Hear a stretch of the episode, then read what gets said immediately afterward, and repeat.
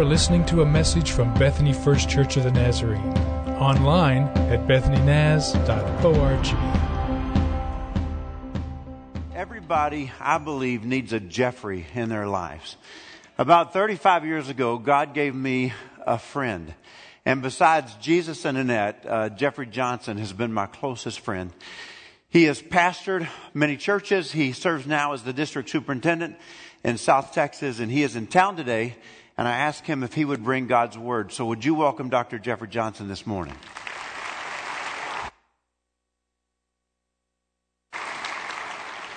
Good morning. It's always a privilege for us 2 or 3 times a year to be able to worship with good people at Bethany First Church, and today is no exception to that. So thank you so much for allowing us to be here and worship with you.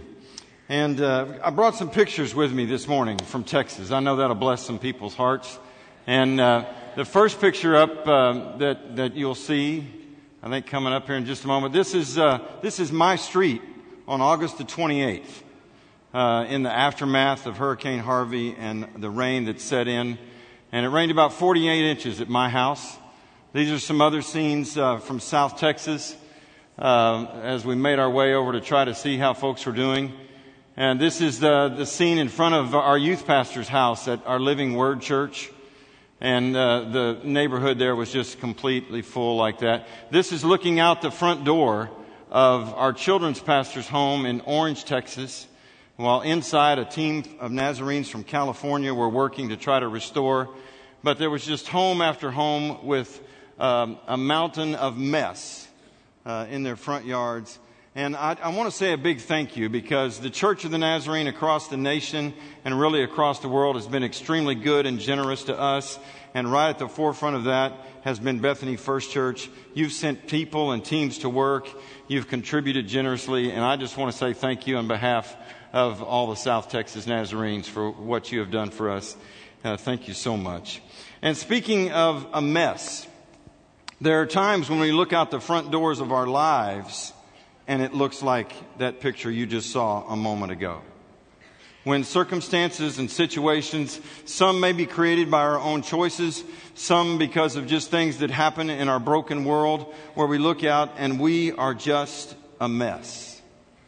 And someone once said, if you've never been a mess, you may never have a message. And in thinking of that, I want you to look with me in the Gospel of Mark today at a story that I just love, a passage I just love in the Gospel of Mark. And I'm going to begin reading at verse 24. It says this, Jesus went with him, and all the people followed, crowding around him. A woman in the crowd had suffered for 12 years with constant bleeding. She had suffered a great deal from many doctors, and over the years she had spent everything she had to pay them, but she had gotten no better. In fact, she had gotten worse. She had heard about Jesus, so she came up behind him through the crowd and touched his robe, for she thought to herself, if I can just touch his robe, I will be healed. Immediately, the bleeding stopped, and she could feel in her body that she had been healed out of her terrible condition. Jesus realized at once that healing power had gone out from him. So he turned around in the crowd and asked, "Who touched my robe?" His disciples said to him, "Look at this crowd pressing around you. How can you ask, 'Who touched me?'" But he kept on looking around to see who had done it. And then the frightened woman, trembling at the realization of what had happened to her, came and fell to her knees in front of him and told him what she had done. And he said to her, "Daughter, your faith has made you well.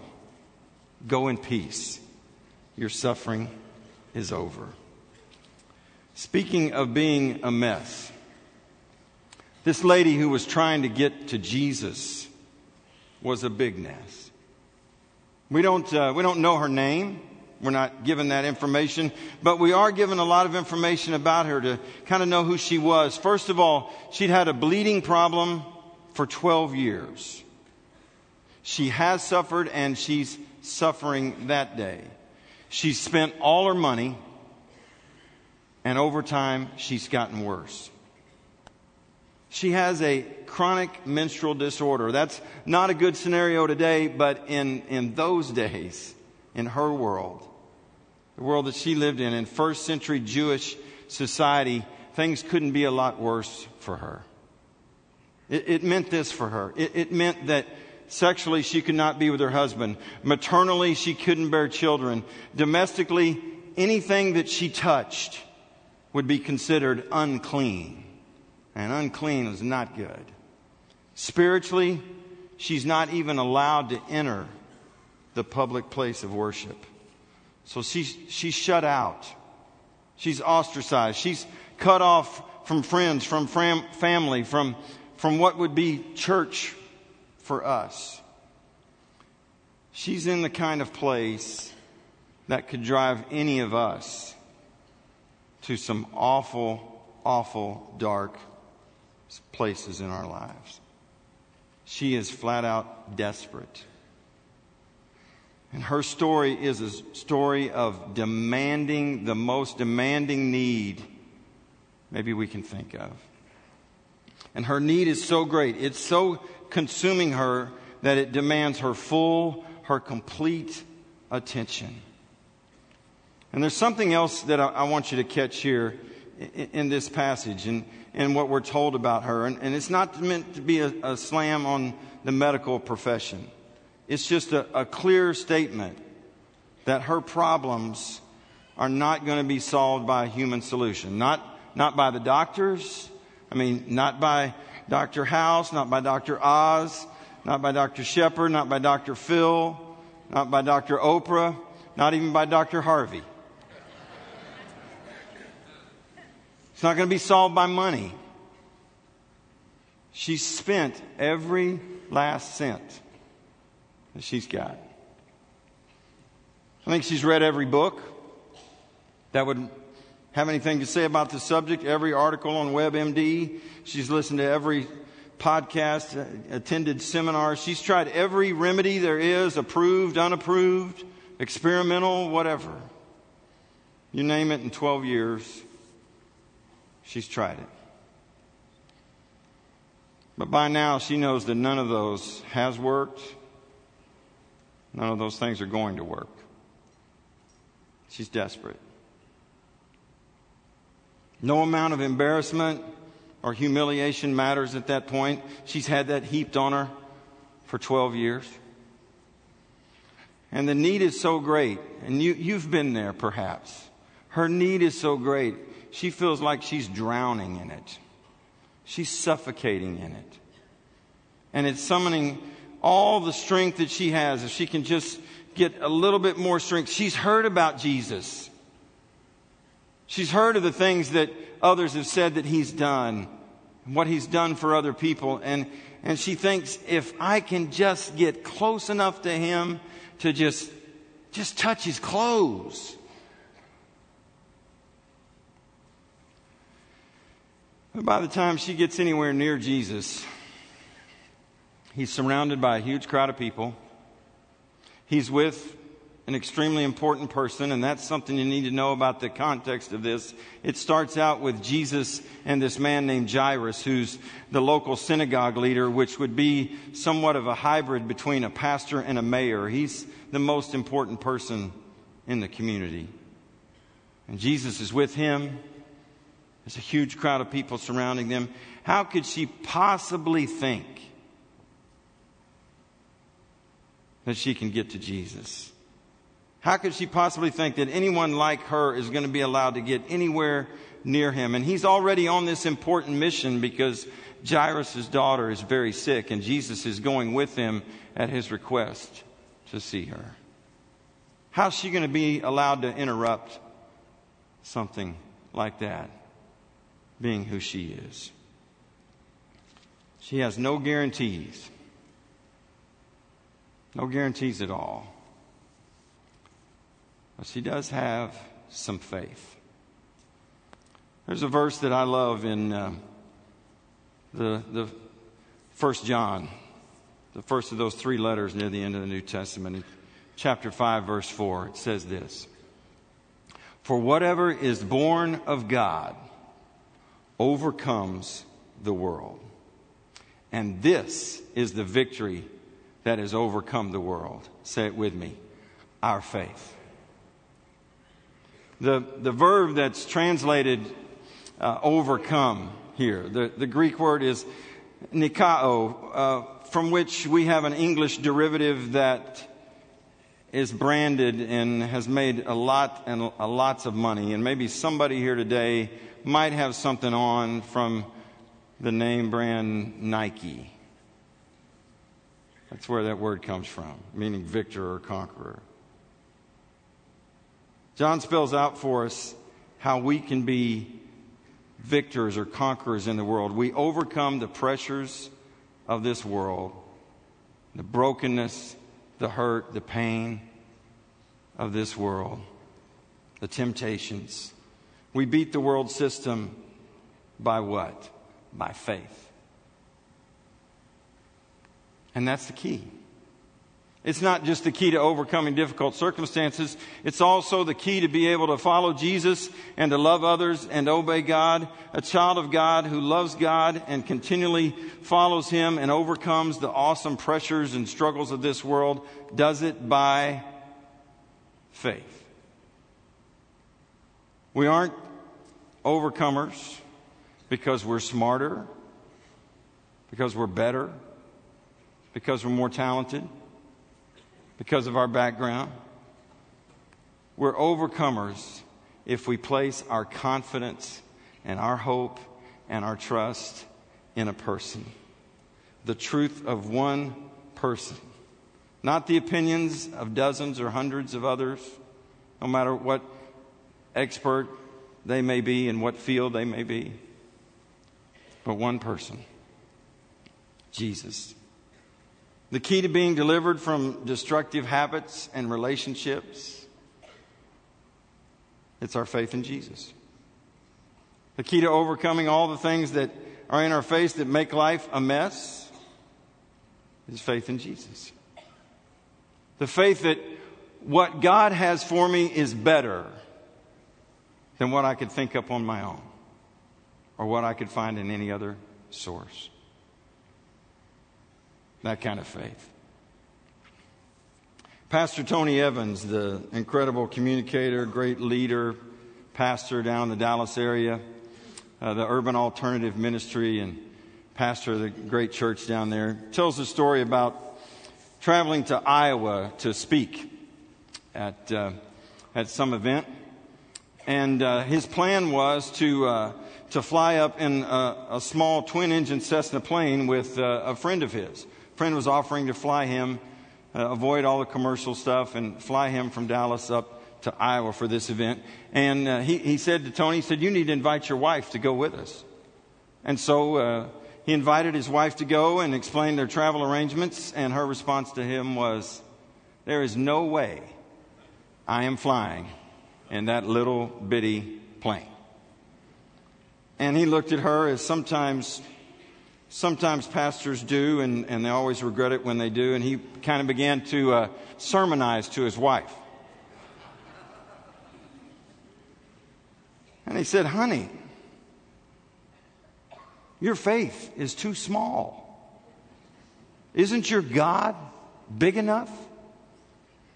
And she looked back at him and said, "My God is the right size, but your plane is too small."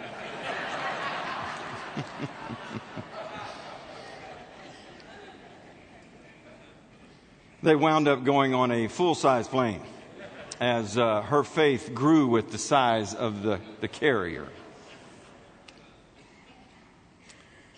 Back in the summer of 2016, Julie and I were blessed greatly for the first time to get to go to the nation of Israel with a group of some folks from one of our churches down in the Houston area. And we went there, and I brought a few pictures. I knew you'd want to see pictures of our family, but this is just a beautiful picture of the Sea of Galilee. It was part of our trip, a great experience.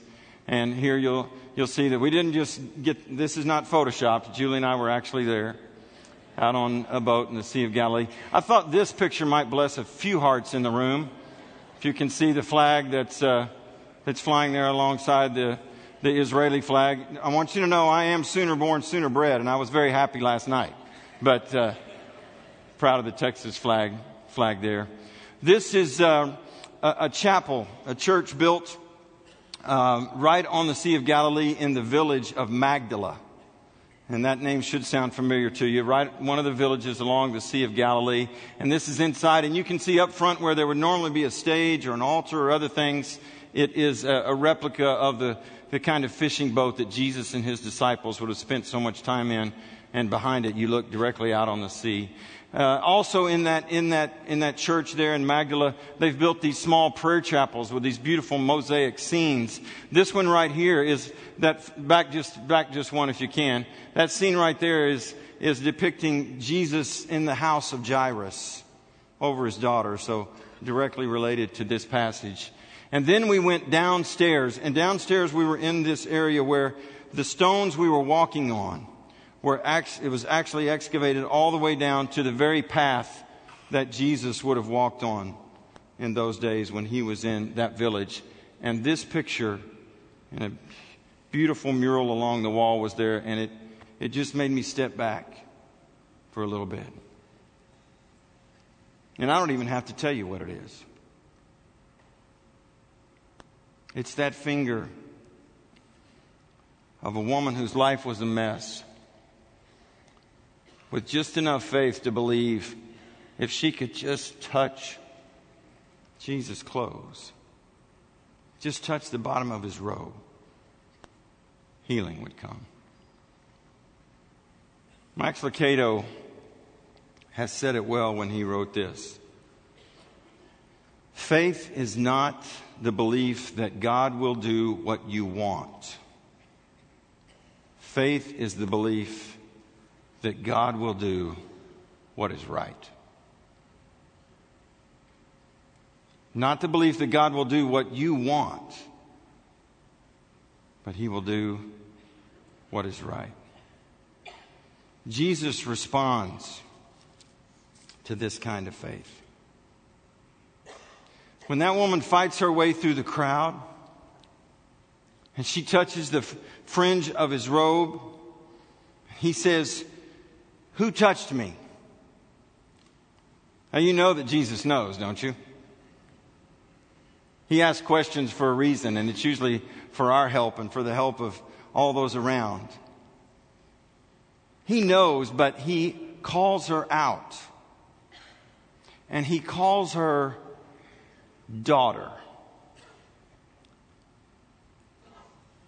As far as I know, as far as anything I can see recorded in the Scripture, that is the only time Jesus ever used that term directly to speak to someone, when he called her daughter.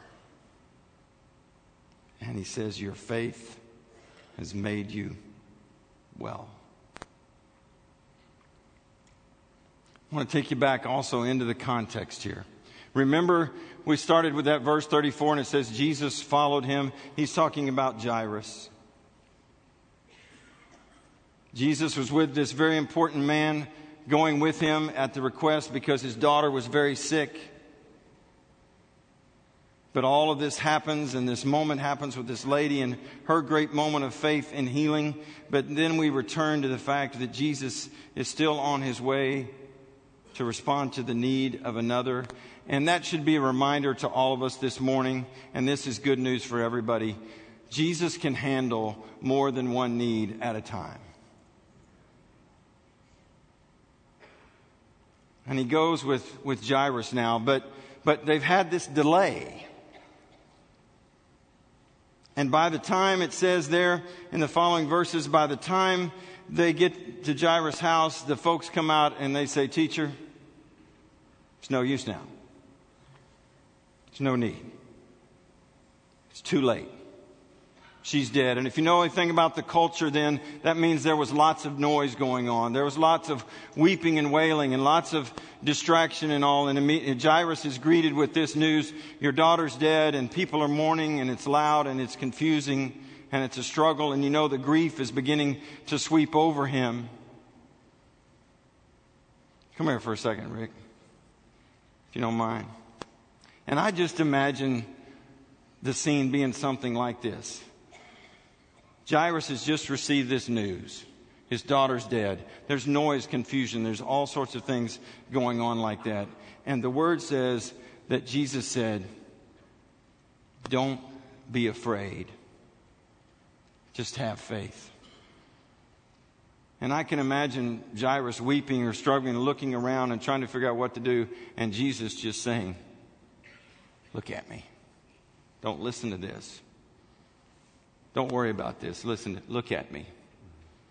Don't be afraid. Just have faith." And I think maybe there's some folks here today. Jesus is looking you in the eye, and he's trying to get you to look back at him and not listen to everything that's going on around. Not be distracted by what the world is saying, what the enemy's saying, what the circumstances look like. He says, "Don't be afraid. Just have faith." And Jesus responds to that kind of faith with a demonstration of divine compassion, because he cares like nobody else cares. And he responds with power, because he can do something nobody else can do. And he responds with authority, because he has the authority that no one else in the universe has. And he'll do something today if we have faith. This can be your story today. But the enemy doesn't want it to be. He wants you to reach out for everything that's not Jesus. Every false solution. Every effort of your own to try to fix things. Every enticing temptation. Every temporary escape that only ends up in the pit. He wants you to believe his lies, his story, and not put your faith and your hope in Jesus today. But Jesus says to you, "Don't be afraid. Just have faith."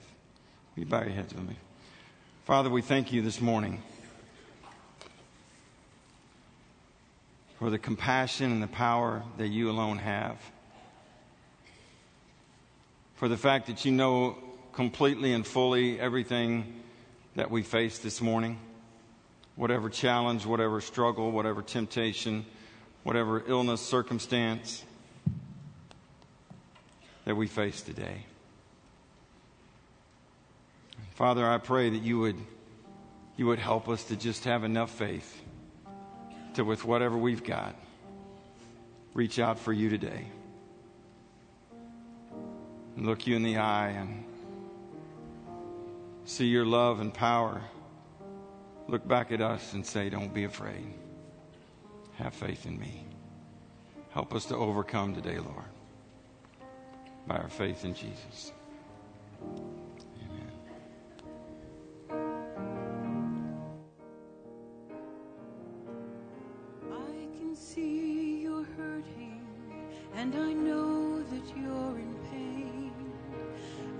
Nothing in this life seems worthwhile.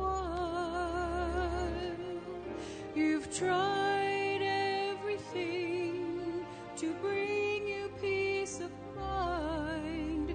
You're looking for someone to mend your broken life. Just one touch of the Master's hand. That's all it takes to find your healing that only he can send. You're tired and weary, and your burdens you can't bear. Let the Lord take over. He will never fail.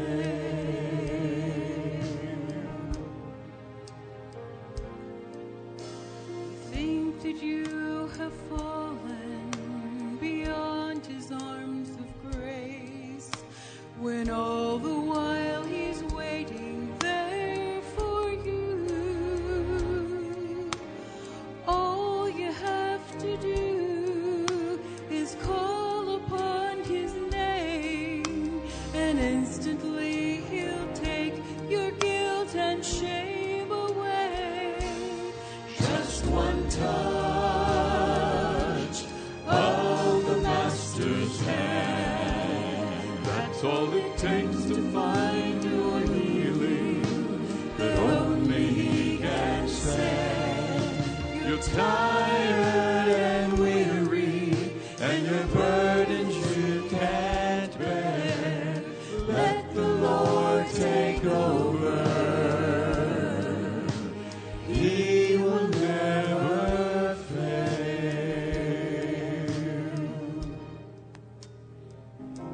You know, I grew up in a little town in Kentucky and went to a Nazarene church there, and we had altars like these in that little church, and it was often that we would find a place to pray at one of those altars. And I know this morning that some of you have come to church and you would say, Rick, my life is kind of a mess right now.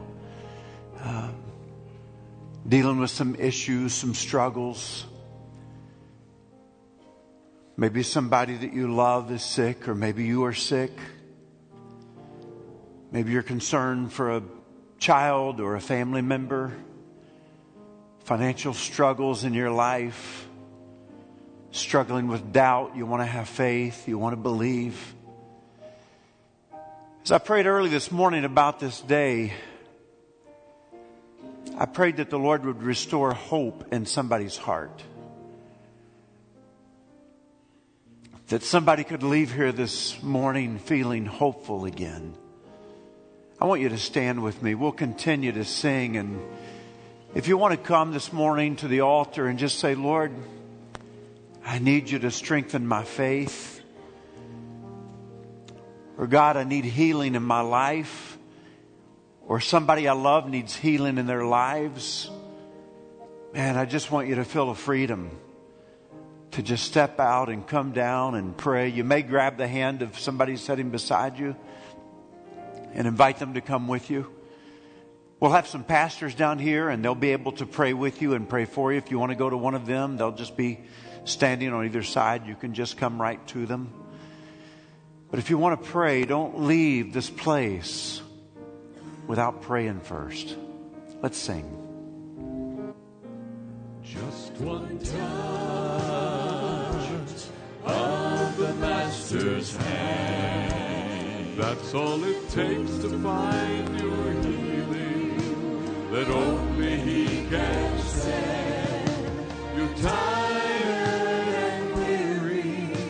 your burdens you can't bear. Let the Lord take over. He will never fail. Would you sing that chorus one more time? Just one touch. Just one touch of the Master's hand. That's all it takes to find your healing that only he can send. You're tired and weary, and your burdens you can't bear. Let the Lord take over. He will never fail. I want to let this time of prayer just continue. If you'd like to come and join these that are praying, please do so. But don't leave here without knowing for sure that you have touched Jesus and he has touched you, and your life is forever different. God bless you. Go in prayer. Go prayerfully, and you are dismissed. You have been listening to a message from Bethany First Church of the Nazarene. Visit us online at bethanynaz.org.